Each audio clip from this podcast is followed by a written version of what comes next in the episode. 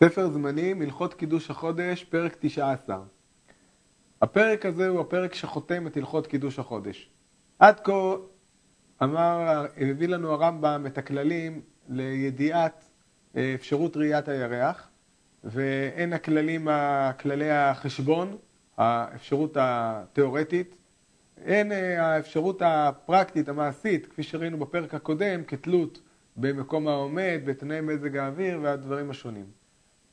עכשיו בפרק האחרון הרמב"ם מוסיף לנו פרק נוסף שאינו קשור לחישובים האסטרונומיים הבסיסיים המקובלים, אלא הוא קשור לראיית הירח. כיוון שבית הדין גם חוקרים את העדים, ישנן מספר uh, תכונות של הירח הנראה שבית הדין צריכים uh, לשאול את העדים עליהם. החישובים, התכונות הללו בדרך כלל הם לא דברים שחושבו על ידי האסטרונומים, אם כי קל מאוד לחשב ולדעת אותם, והרמב"ם מוסיף אותם בפרק האחרון, כיוון שהם קשורים אך ורק לחקירת העדים ולא לעצם אפשרות הראייה, כפי שגם הרמב"ם אומר בלשונו הוא. הלכה א' לפי שאמרו חכמים שבכלל דברים שהיו בודקים בהן את העדים, אומרים להן, להיכן היה הירח נוטה? כשר בעיניי להודיע דרך חשבון דבר זה, ואין אני מדקדק בו, לפי שאינו מועיל בראייה כלל. ותחילת חשבון זה לדע נטיית המזלות תחילה. אם כן, הדבר הראשון הוא להיכן הירח נוטה. לפי פרשנותו של הרמב"ם למשנה, השאלה הזאת כבר הופיעה במשנה, הכוונה היא לאיזה, באיזה מקום יראה הירח ביחס למערב, ביחס לנקודת המערב, האם הוא יראה צפונית למערב או דרומית למערב, או בנקודת המערב אה, עצמה. מסביר הרמב"ם אה, את הדברים וכיצד נדע אותם. הלכה ב' העגולה שהיא עוברת במחצית המזלות שבה מהלך השמש אינה עוברת באמצע העולם מחצי המזרח לחצי המערב, אלא נוטה מעל קו השווה המסבב באמצע העולם כנגד צפון ודרום, חציה נוטה לצפון וחציה נוטה לדרום. למעשה הרמב"ם פה מסביר לנו את אחת התכונות המשמעותיות ביותר שיש לכדור הארץ. אנחנו יודעים שכדור הארץ מסתובב סביב אה, השמש. כדור הארץ מסתובב סביב השמש, ומצד שני, סיבוב נוסף שלו הוא סיבוב של כדור הארץ סביב הציר של עצמו. לו יצויר שהיה כדור הארץ מסתובב אה, בציר, שהציר הזה הוא מאונח, המאונח לקו שמחבר בין השמש לכדור הארץ, אז למעשה בקו המשווה, למעשה בכל העולם כולו היה לנו כל הזמן ימים שווים, חצי יום, חצי לילה, באופן שווה וקבוע. כדור הארץ נמצא בזווית מסוימת, הציר שלו הוא נמצא בזווית מסוימת. זו הסיבה שבחלקים, לדוגמה בחלק הצפוני של כדור הארץ, בזמן הקיץ, מה שקורה זה שיותר חשוף לשמש. מי שיקח כדור ויטה אותו בזווית ויסובב אותו סביב צירו וייצר נקודה, יוכל לראות שהנקודה הזאת היא, היא, היא יותר זמן נמצאת חשופה לדוגמה למקור אור ולהפך בחצי הדרומי. הדבר הזה הוא, הוא הדבר שמשפיע על אורך הימים, הוא המשפיע, ולכן הוא משפיע על העונות, הוא משפיע על רמת, על כמות החום, הוא משפיע על המון דברים. הוא הסיבה שבגללו בקיץ אה, שנמצא בחצי הצפוני של כדור הארץ, בחצי הדרומי של כדור הארץ יש חורף. זו הסיבה שבכתבים פעמים שיש רק אור ופעמים שיש רק חושך. הדבר נובע מההטייה של כדור הארץ, של אה, ציר הסיבוב של כדור הארץ סביב עצמו, הטייתו ביחס אה, לשמש. אה, והוא שמגדיר לנו למעשה הרמב"ם. הנטייה של הציר של כדור הארץ ביחס לשמש היא נטייה של 23 וחצי מעלות. ולכן אנחנו נוכל לראות את, ה, את השמש, למעשה אף פעם לא נראה אותה באותו מקום, היא זזה, התזוזה הזאת היא קשורה, היא עד כ-23 וחצי מעלות, היא קשורה למיקום של למעשה של כדור הארץ ביחס לשמש, ובתוספת לזווית ההטייה שלו.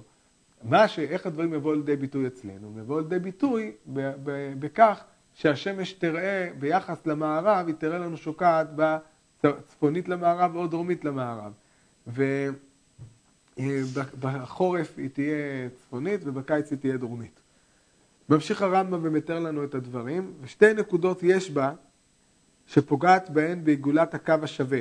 המישור שהרמב"ם דיבר עליו, המישור שבו נעה השמש, כפי שנראה לנו, משמעות הדברים, אני חוזר, לא מדובר על התנועה היומית שלה, מדובר על, ההבד... על השינוי ב... ב... מיום ליום.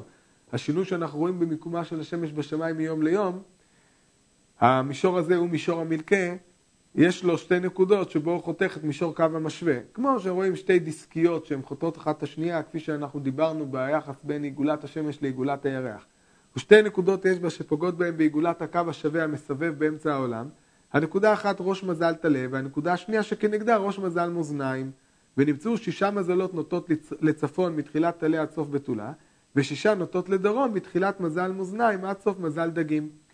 ומראש מזל טלה יתחילו המזלות לנטות מעט מעט ולהתרחק מעל קו השווה כנגד הצפון עד ראש הסרטן, יהיה ראש הסרטן רחוק מעל קו השווה לרוח, לרוח צפון, שלוש ועשרים מעלות וחצי מעלה בקירוב. כפי שאנחנו דיברנו על הפער, ככל שאתה מתרחק במעגל אה, מנקודת החיבור של שני המישורים אל הנקודה שבהם הם הכי רחוקים, ככה המש... הזווית בין אה, הקו שמחבר בין המקום שאתה על המעגל לכדור הארץ והמישור השני תהיה זווית אה, הולכת וגדלה אה, ומהרגע שתגיע למרחק הכי גדול היא תלך ותקטן.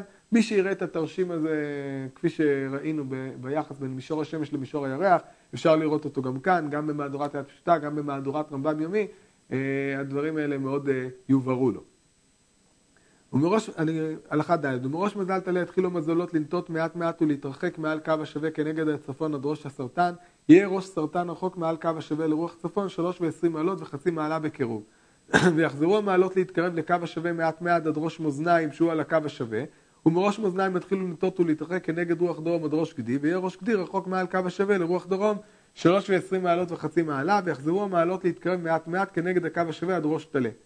נמצא ראש טלה וראש מאזניים מסבב על הקו השווה, ולפיכך כשתהיה השמש בשני ראשים אלו לא תהיה נוטה לא לצפון ולא לדרום, ותזרח מחצי מזרח ותשקע בחצי מערב, ויהיה היום והלילה שווים בכל היישוב. הם בדיוק בנקודת המזרח ונקודת המערב, ואז הדבר יבוא לידי ביטוי גם באורך של היום והלילה שהם יהיו שווים, הכוונה היא כמובן במזל טלה ומזל אה, מאזניים בימים השווים בתשרי וניסן. הרי נתברר לך שכל מעלה ומעלה ממעלות המזלות נוטה לצפון או לדרום ויש לנטייתה שיעור ורוב הנטייה לא תהיה יותר על שלוש ועשרים מעלות וחצי בקירוב כי זה כמובן הערך המרבי. עכשיו אומר לנו הרמב"ם את השיעורים, את המעלות ואת שיעור הנטייה, שיעור הזוויות כפי שאנחנו מכירים אותם. ואלו הם השיעורים של נטיות לפי מניין המעלות של מזלות.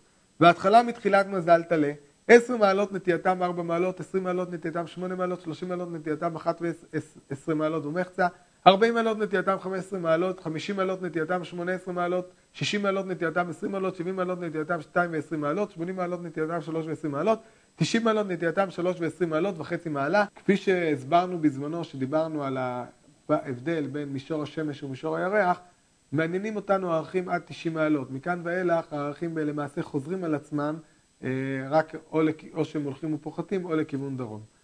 ממשיך הרמב"ם את הכלל שחזר עליו פעמים רבות בעניינים הללו, ואם מאוחדים במניין תיקח להם הנתן מבין שתי הנטיות, כמו שביארנו בשמש ובירח. כיצד? חמש מעלות נטייתם שתי מעלות, ואם היה מניין המעלות שלוש ועשרים, נטייתם תשע מעלות, ועל דרך זה בכל האחדים שעם העשרות. ומאחר שתדע נטייה של מעלות מאחת עד תשעים, תדע נטיית כולם כדרך שהודענוך ברוחב הירח. שאם היה מניין יתר על 90 עד 180, תיגרע אותו מ-180, ואם היה יתר על 180 עד 270, תיגרע ממנו 180, ואם היה יתר על 270 עד 300, עד 360, תיגרע אותו מ-360, והנשאר תדע נטייתו, והוא נטיית אותו המניין שבידך, בלא גירעון ולא תוספת. עכשיו הגדרנו את נטיית המעלה של הירח ביחס, הירח, גלגל המזלות, ביחס ל... ביחס לקו השווה. עד עכשיו אנחנו הגדרנו את הנטייה למעשה של, אה, של מישור המלכה ביחס לכדור הארץ. אבל הירח הוא לא נוטה, הוא לא נמצא על מישור המלכה. ויש פער גם בין הירח לבין מישור המלכה, מישור תנועת השמש, גלגל המזלות. עכשיו, אחרי ש... כיוון שאותנו מעניין למעשה הירח, אחרי שאנחנו יודעים אה, כמה נוטה מישור המלכה ואיך לעשות את ה... מעבר בין מישור המלכה לבין הקו המשווה, אנחנו עכשיו צריכים עוד להוסיף להכניס את שאלת הירח, אם הוא נמצא צפונית או דרומית למנקה. כי הרי אנחנו מעוניינים לדעת לא איפה שוקעת השמש, אלא אנחנו מעוניינים לדעת איפה יראה הירח. והוא שממשיך הרמב"ם, אם תרצה לדע כמה מעלות הוא הירח נוטה מעל קו השווה כנגד צפון העולם או כנגד דרום העולם, תדע תחילה כמה נטיית המעלה שהיא מקום הירח האמיתי, ולאיזה רוח היא נוטה, לצפון או לדרום, ותחזור ותחשב ותוציא רוחב הירח הראשון ותראה אם הוא צפוני או דרומי. אם נמצאו רוחב הירח ונטיית מעלתו ברוח אחת, כגון שהיו שניהם צפוניים או דרומיים, תקבץ שניהם, ואם נמצאו בשתי רוחות, כגון שהיה אחד דרומי והשני צפוני, תגרע מעט משניהם מן הרוב, והנשאר הוא מרחק הירח מעל הקו השווה באותה רוח שהיה בה הרב משניהם. אם כן, עכשיו אחרי שהכנסנו את שני הדברים הללו, אנחנו יכולים לדעת כמה הירח למעשה נוטה מעל קו השווה. ואז נוכל לדעת האם הוא יראה צפונית, לרוח, צפונית לנקודת המערב או דרומית לרוח המערב. מדגים הרמב"ם כיצד? באנו לדע כמה הירח נוטה מעל קו השווה בליל הראייה שהוא שני לחודש יר משנה זו, וכבר ידעת שמעלת הירח הייתה 19 ממזל שור. נטייתה בצפון כמו 18 מעלות, ורוחב הירח היה בדרום כמו 4 מעלות. תגרע מעט מן הרב, אישר 14 מעלות. ונמצא הירח רחוק מעל קו השווה 14 מעלות לרוח צפון, שהרי המניין הרב שהוא 18 מעלות היה צפוני, כל חשבון זה בקירוב בלא דקדוק לפי שאינו מועיל בראייה.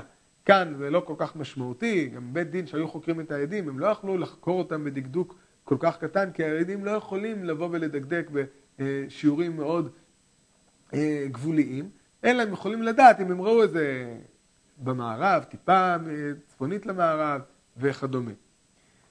אם תרצה לדע לאזור רוח מרוחות העולם יראה הירח נוטה, תחשוב ותדע מרחקו מעל קו השווה. אם יהיה על הקו השווה או קרוב ממנו בשתיים שלוש מעלות בצפון ובדרום, יראה מכוון כנגד אמצע המערב. כי מבחינתנו אנחנו נראה אותו במערב, קשה לדעת בדיוק, אדם בלי מצפן לא יכול לדעת בדיוק איפה המערב. ותראה פגימתו מכוונת כנגד מזרח העולם בשווה. כי למעשה באותו זמן השמש היא גם תהיה, אה, תשקע אה, פחות או יותר באותו כיוון. ולכן היא תראה פגימתו אה, כנגד מזרח. ואם היה רחוק מעל קו השווה לצפון העולם, יראה בין מערב העולם ובין צפונו, ותראה פגימתו נוטה מכנגד מזרח העולם כנגד דרום העולם. ואם היה רחוק מעל קו השווה לדרום העולם, יראה בין מערב העולם ובין דרומו, ותראה פגימתו נוטה מכנגד מזרח העולם כנגד צפון העולם, לפי, ולפי רוב המרחק, לפי רוב הנטייה. אם כן, אז אנחנו לפי ההגדרות הללו נוכל לדעת איפה לחפש את הירח, וגם כיוון שאנחנו יודעים גם את אה, מקומה של השמש באותו זמן, נוכל גם לדעת איך אה, תיראה פגימת הלבנה, שהן שאלות שלא מעניינות כל כך את האסטרונומים, כמו שמעניינות את בית הדין שחוקרים את העדים.